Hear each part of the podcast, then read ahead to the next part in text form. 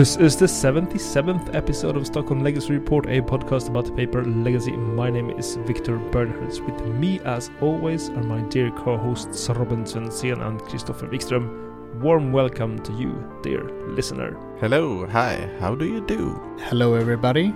Let's go. Stockholm Legacy Report can be found whenever we release on the Top Deck app. In this episode, we will discuss Paper Legacy from Stockholm, as is the name of our podcast and something that should be expected. Then, we will talk about decks that we have loved and lost to the ever changing metagame, the churning grinder. Is this going to be Ultra Boomer Hour or just healthy nostalgia? We will let you all be the judges of that. But first things first. Robin, did you have a good follow up to your last week's 4 0? I have had a great follow up. you know, if you play 8 cast, you can't really play uh, 8 cast the next event because the hate will be real, especially if you do well with it. So I sleeved up the trusted blue and red Delver and did not do very well results wise. It was a good evening nonetheless. I started out playing a pseudo mirror against Rug Delver. I am notoriously bad at the Delver mirror. That's why I usually like to play Delver when it's not the best deck. when it's the best deck, I'm just bad in the Del in the Delver mirrors and I lost 0-2 just got outplayed, I should say. And then I faced off against my nemesis, Mr. Kristoffer Wikström, on his trusted Aluren. Birds flew and uh, death touched and blocked everything, and I was just out grinded, out controlled. Like we drew it up. Like we drew it up. Then I was up against one of my favorite new decks, Orcs. I managed to steal game one with the typical Delver hand, like Delver flipping Wasteland Daze, you know how it goes. But in game two and game three, he had a little bit more removal and the hateful endurances to keep my graveyard clean, and uh, I lost 1 2. So I'm down and I'm on my second beer, I think, because when you go 0-2, you can you can sort of give up the the winning ambitions and just go for the nice pub quality of Alpha Spiel instead. And then I faced off against Shark Control in the final game and managed to snag a win there. So I sort of little bit redeemed myself and turn a, a terrible night into a, a 1-3. So that was nice. Have you beaten Christopher at all in LGS play? Never with Delver.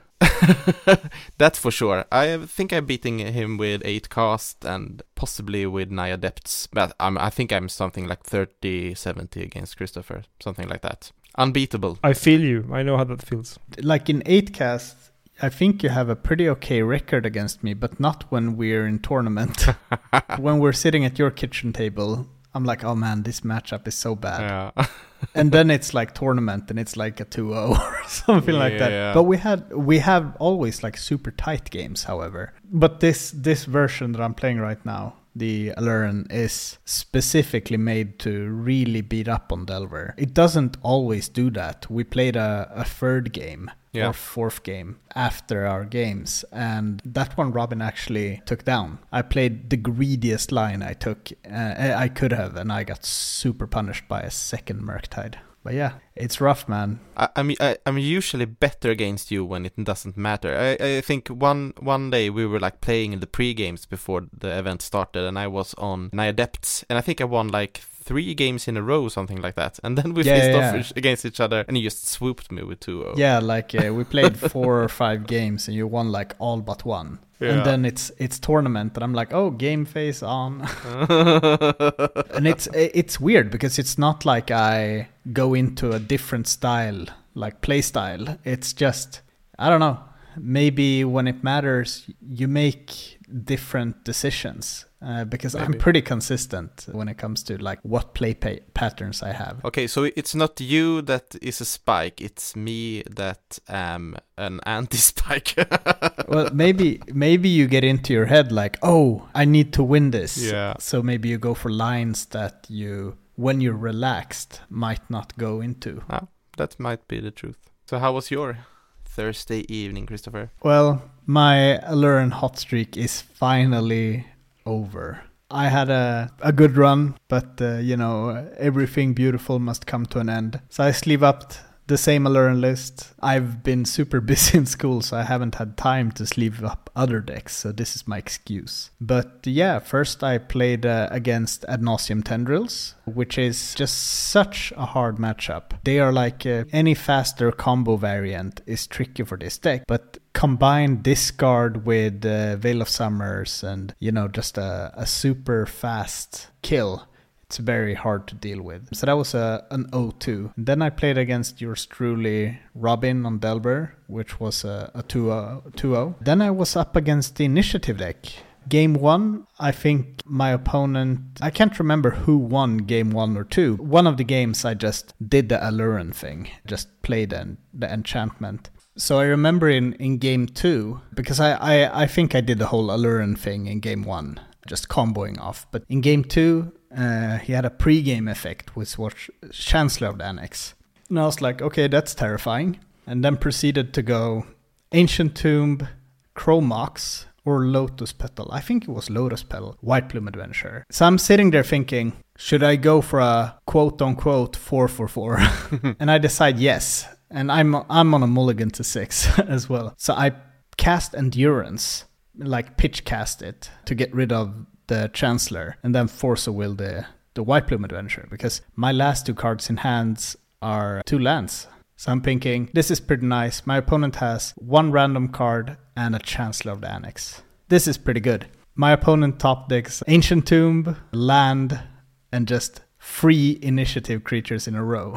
but I think like that game is just so over anyways. Like it's nasty. and game game three was pretty close, but when you're sitting there and you're both, you know, stealing the initiative back and forth, it's really important that you start drawing your closer cards, like a Aluren or something like that. I think I had so many opportunities to top deck, but I just could not find cantrips, a Aluren, or Uro, which all would have been great. My opponent just ripped initiative creature, initiative creature, without even going to the mm. scry room.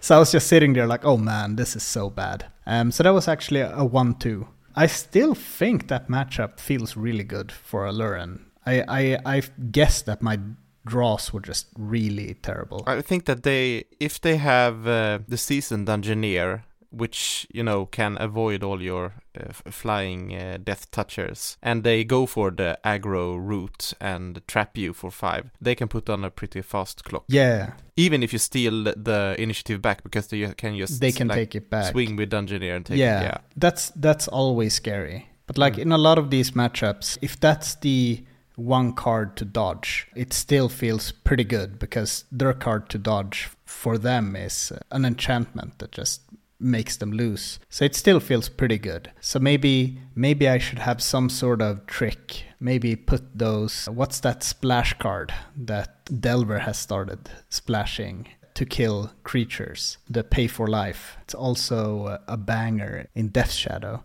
I've seen some Aluren players put those in to both solve Murktide and Initiative. And then I guess it's spe- specifically the Dungeoneer that's the only problem. So maybe that's something to look into. But yeah, then the last game I played against Cephalid Breakfast. It was like two super fun games. Like we were both doing, you know, putting each other on the test like every single turn. But eventually my opponent took it down 0-2. That was super fun in in the last game, my opponent had one turn to really make things happen. So they're like, I'm gonna have to go for it next turn. And then they top decked a second Force of Will. So they had literally the combo and two forces, two blue cards, which was very bad for me. but super fun games nonetheless. So yeah, a solid 1-3. My first negative record with this deck in a very long time, but you know, it happens like variance, but also maybe I made some mistakes down the line. We'll never know. How does it feel to be sort of generally so humble to actually lose, you know, three matches in one day? When did that last happen to you? it uh, not since we started yeah, it, this podcast. It was a while ago. I did play the Karn Kitten deck, uh, but then then I got uh, two losses and a draw. so I guess that this is uh, slightly worse than that. but you know, it happens. I guess I'm just a sing a simple Kazul now. I'll, I'll go back to you know doing what what uh, the the normal casuals does, which is beating your co-hosts in You know, yeah, yeah. But you you two are like, oh, the youngling. He's gonna cry if we don't give this to him. So I, I, I think there's I think there's some you know room there. You, it's easier to manage me when I'm all like on a on a high horse and a winning streak against you than it is to uh, deal with sad me crying, need comfort when you beat me up. that that is just not true.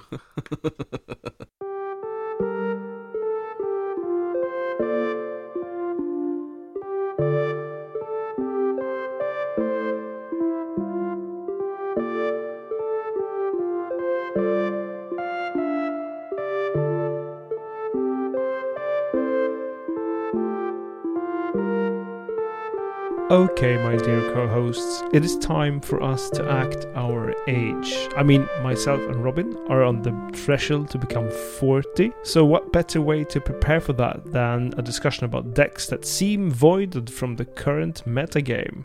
The decks we miss dearly, why did they go away? Whom can we blame? Will there ever be justice? Why isn't Legacy the same anymore? Which deck do we miss the most? I mean, for me, what comes to mind is the deck that I always found so extremely cool and sort of a sign that this person really knew what they were doing back when I started playing Legacy 10 years ago. And that's Mud. And I haven't seen Mud anywhere forever. And it used to be, for me, that's this hallmark of like, this person knows what they're doing. What happened to Mud? Man, that's a that's a great that's a great question, and I think it's it's sort of like a a two parter uh, down memory lane. As you know, what happened to Mud is probably an answer to uh, well, maybe it begs the question: what what what took Mud's place in meta? And for me, that was the Eldrazi Stompy deck. Mm. Which just proved to be as like even more aggressive but had a more streamlined and, may I say, less daring game plan. It was just like all beats, no brain. Yeah. Which I, I mean, I do dig that life, that lifestyle. It's needed in Legacy, but uh, it also begs the question: What happened to Eldrazi? You know, Mud right. is, is one of those decks that whenever you play against it, it's a treat. Like you can never treat it like anything else than a treat. It will always have this warm, fuzzy feeling when your opponent has metalworker staff in play, and they just, I'm just gonna blight Blightsteel Colossus you with haste.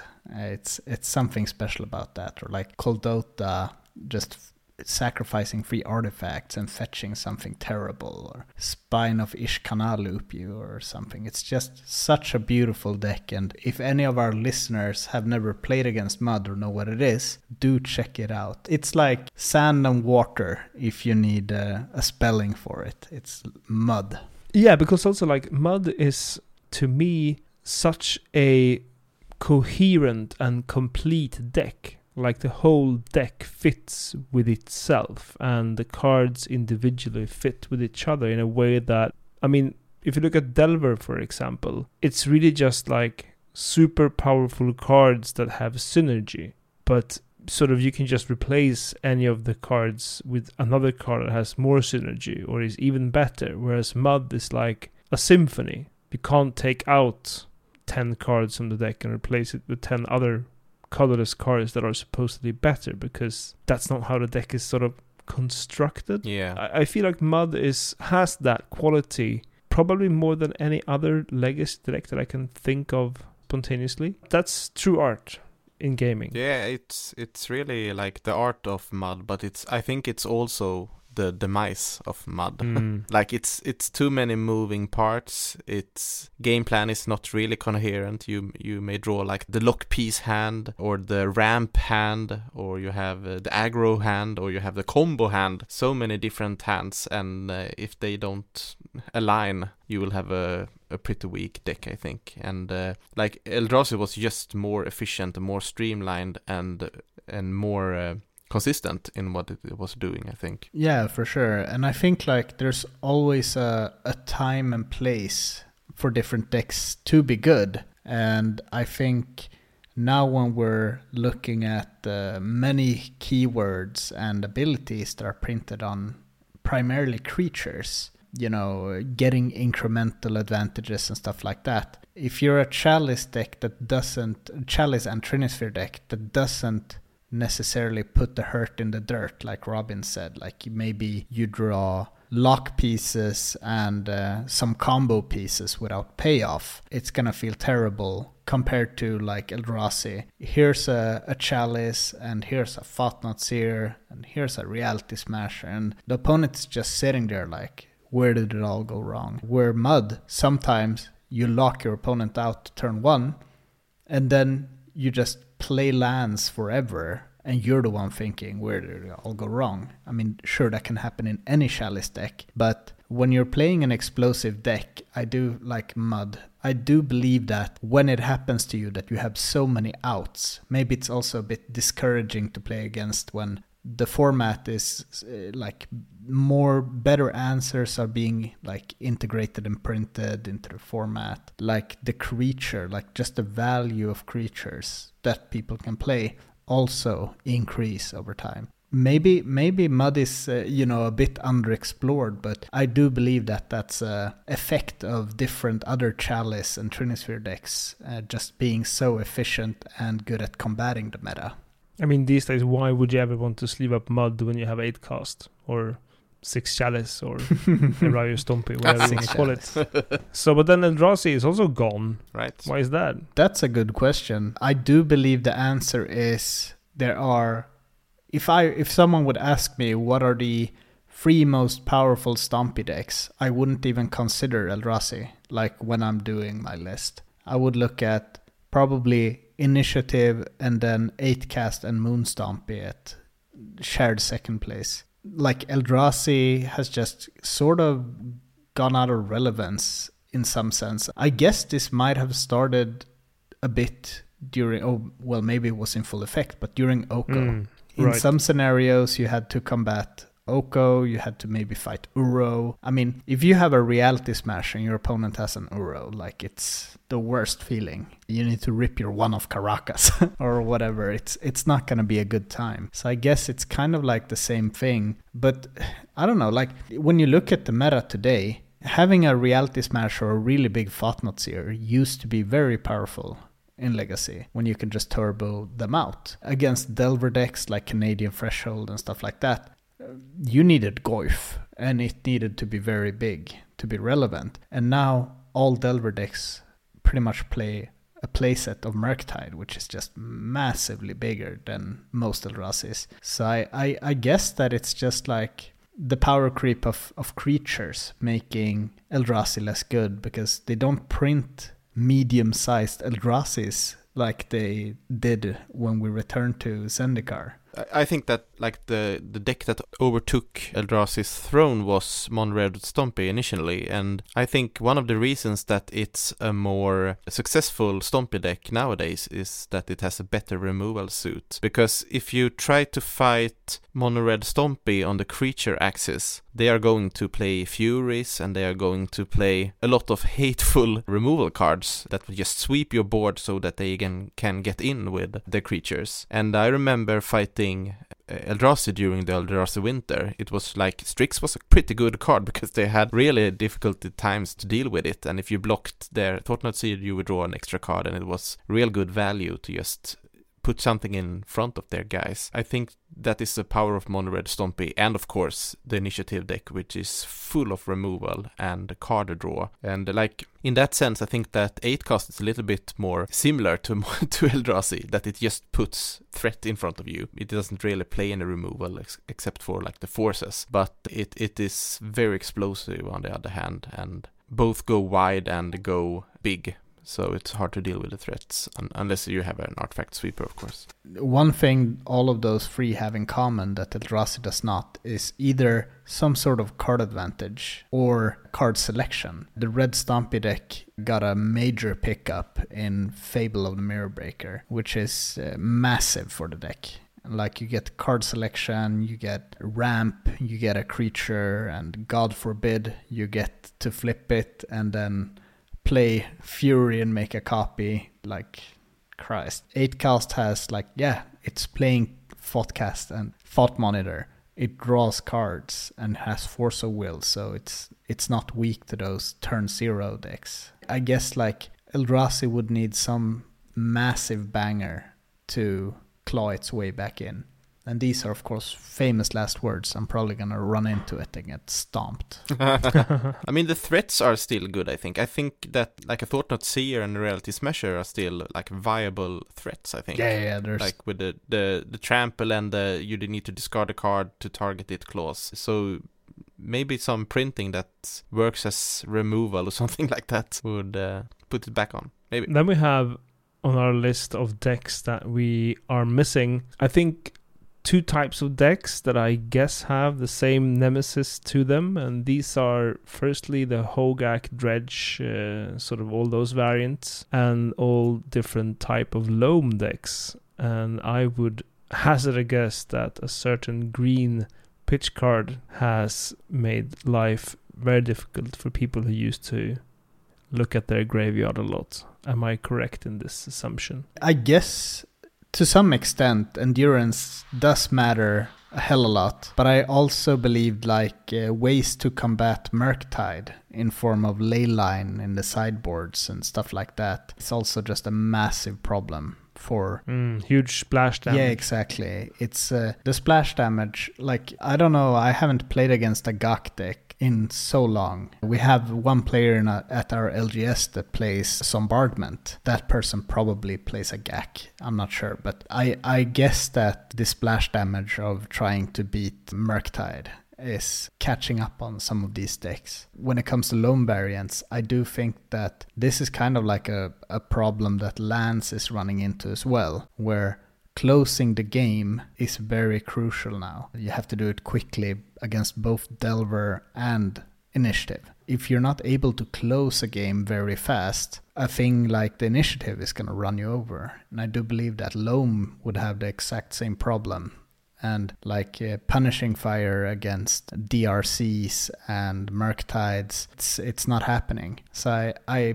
believe that it's yeah slowly just being pushed out of relevance. Yeah, and I think like if you think about the the graveyard decks that actually are doing well, it's like Black Red Reanimator for one with a lot of discard. I think it's like ten main deck discard, of which eight are free to cast yeah, these days. That ain't right. So like you you are you are really stripping your opponent of answers, and then you go on turn one. And the other one is super grindy, like Cephalid Breakfast, that is also beating an endurance usually. Yeah, yeah, yeah. They can just continue. So, so, like, yeah. So if you if you are somewhere in between Cephalid Breakfast and Reanimator, you are just too exposed. I think. Yeah, Bridge from Below has seen its day in the sun. Yeah, like bridges are easy to remove these days. Yeah, it's like, a, just a pitch something and hard to cast. Any pitch creature. yeah, and hard cast.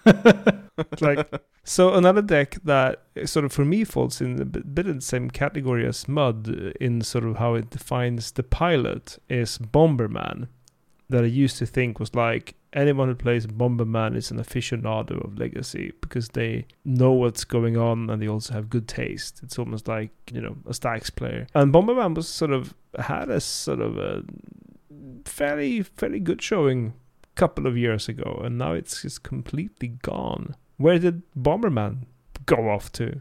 I think uh, Robin played a deck last week. That is one of the reasons. Not not Delver the week before. All right. so the first thing, well, no, I, am talking about 8cast then.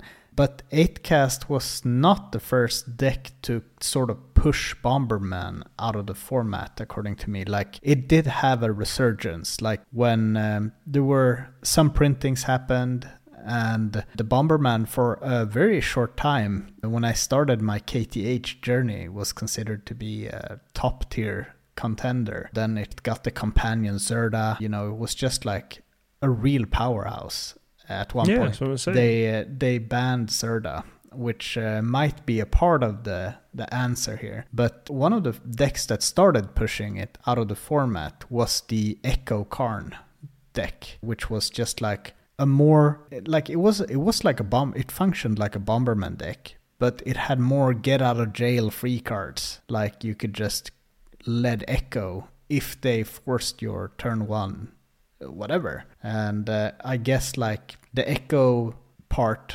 just kind of took its place, started replacing Bombermans. And then that deck was sort of replaced by 8cast, which is uh, not doing like, sure, there are decks like that.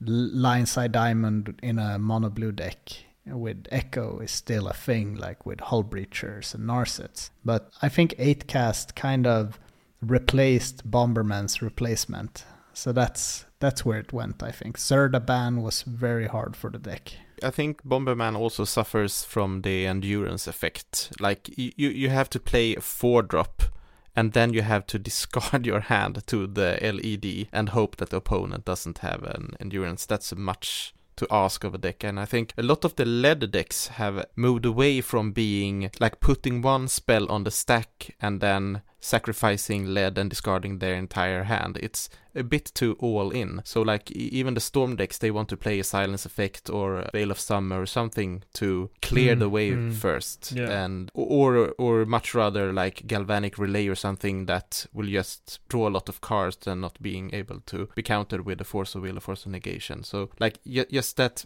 being so vulnerable with the Lion's Eye Diamond, sacrifice, discard your hand, that sort of effect is is a little bit too fragile in Legacy right now, I think. Mm. Yeah, maybe since the printing of Force of Negation, maybe that's also a very big impact. Yeah. I was just gonna say Force of Negation seems really good in general against uh, a lot of these things.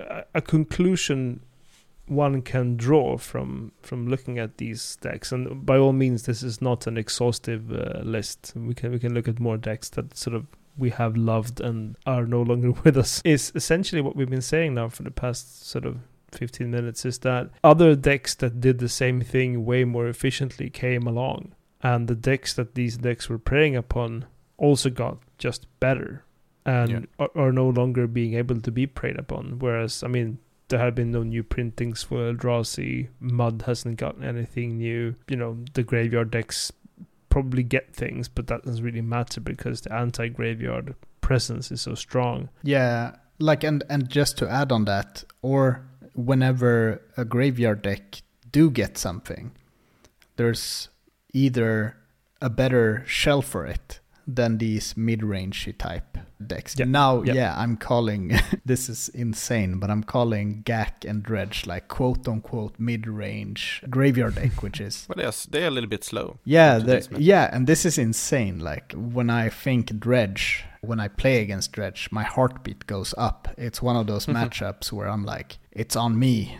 to fix this problem. But in a core like compared to the other decks fast graveyard decks it is a quote unquote mid-range graveyard deck this relates to another comment i wanted to make is that i mean and, and i don't want to sort of put value into this like this is more of a, a factual statement that legacy as i guess all magic formats but legacy i think most of all uh, formats has gotten so extremely efficient and i mean this is by no means an invention in this discussion. It's been discussed uh, for years now. But I think when you put sort of a group of decks like this next to each other, and you reali- realize that sort of yeah, you have to play this four drop in order for things to get going, or you have to discard your hand.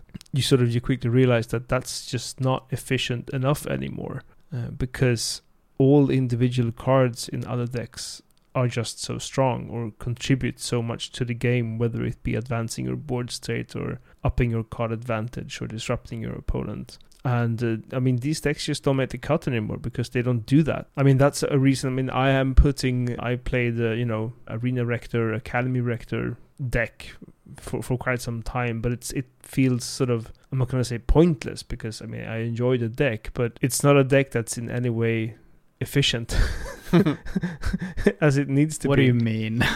and, and and also like I mean it, it, used to be that sort of I put Ugin on the table and that would would win me the game. These days Ugin isn't as good anymore because there's just so much colorless things running around or other ways to win as well. So it's um not efficient enough and then sort of you know you can bring it to the LGS and have fun but you would never actually play a tournament with it because it wouldn't get you anywhere other than into the O2 bracket. Yeah, that's exactly how I feel about my like former favorite deck, Food Chain, which I also know is close to your heart, Christopher. Yeah, for sure. I mean, like I, I, I still think that the combo is decent, but like the card Misthollow Griffin is just so bad these days. It's a four mana three three flyer that is just get bodied by everything. It used to be impossible for a control deck to beat just like Misthollow Griffin beats that was just enough. Yeah, here's that is no way the way it is anymore. Here's the Wikström hot take. I still think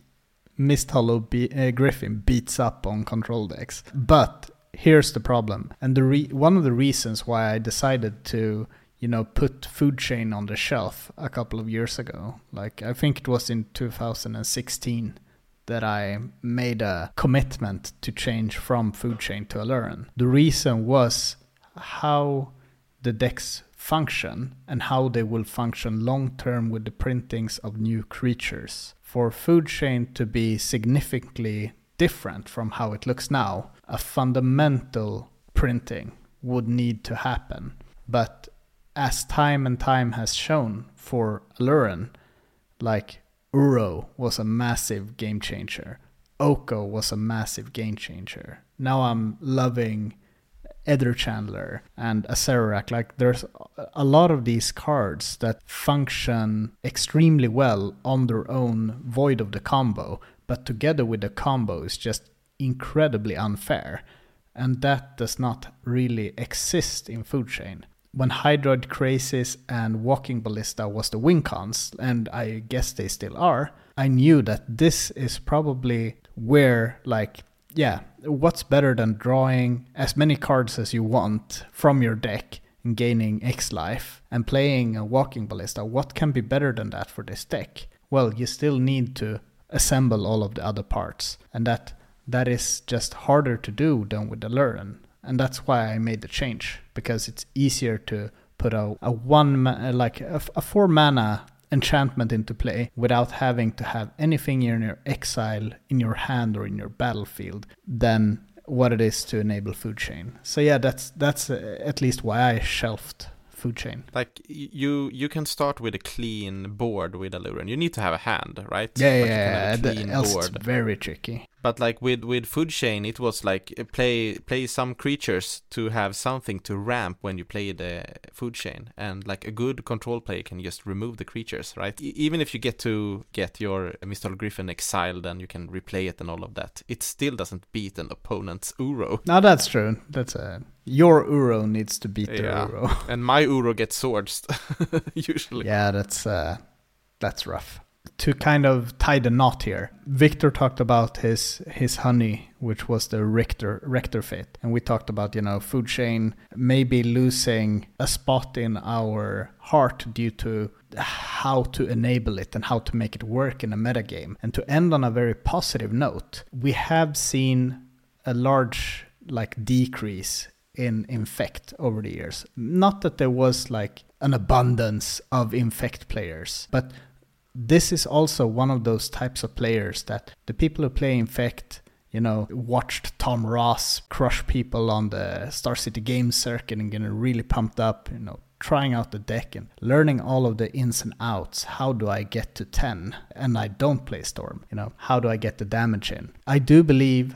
that there is at least opportunity now with the latest mechanic Toxic to maybe help give Infect some tools. And it will be really interesting to see how these people, because people who are devoted to Infect, they are fanatics. And I love that. They stick yes. to their guns yes. so hard, although they shouldn't sometimes, but they do it. And I respect that. So it's going to be really interesting to see if there are any cool developments with Infect. There's this pseudo Mother of Runes that gives Toxic 1 and protection to a creature, which you know toxic and infect stack. So it's it's not a problem. It's like it gets pseudo gets plus one plus one. Super interested to see if we'll have any deep cuts coming up soon. Yeah. And that is all we have for this episode.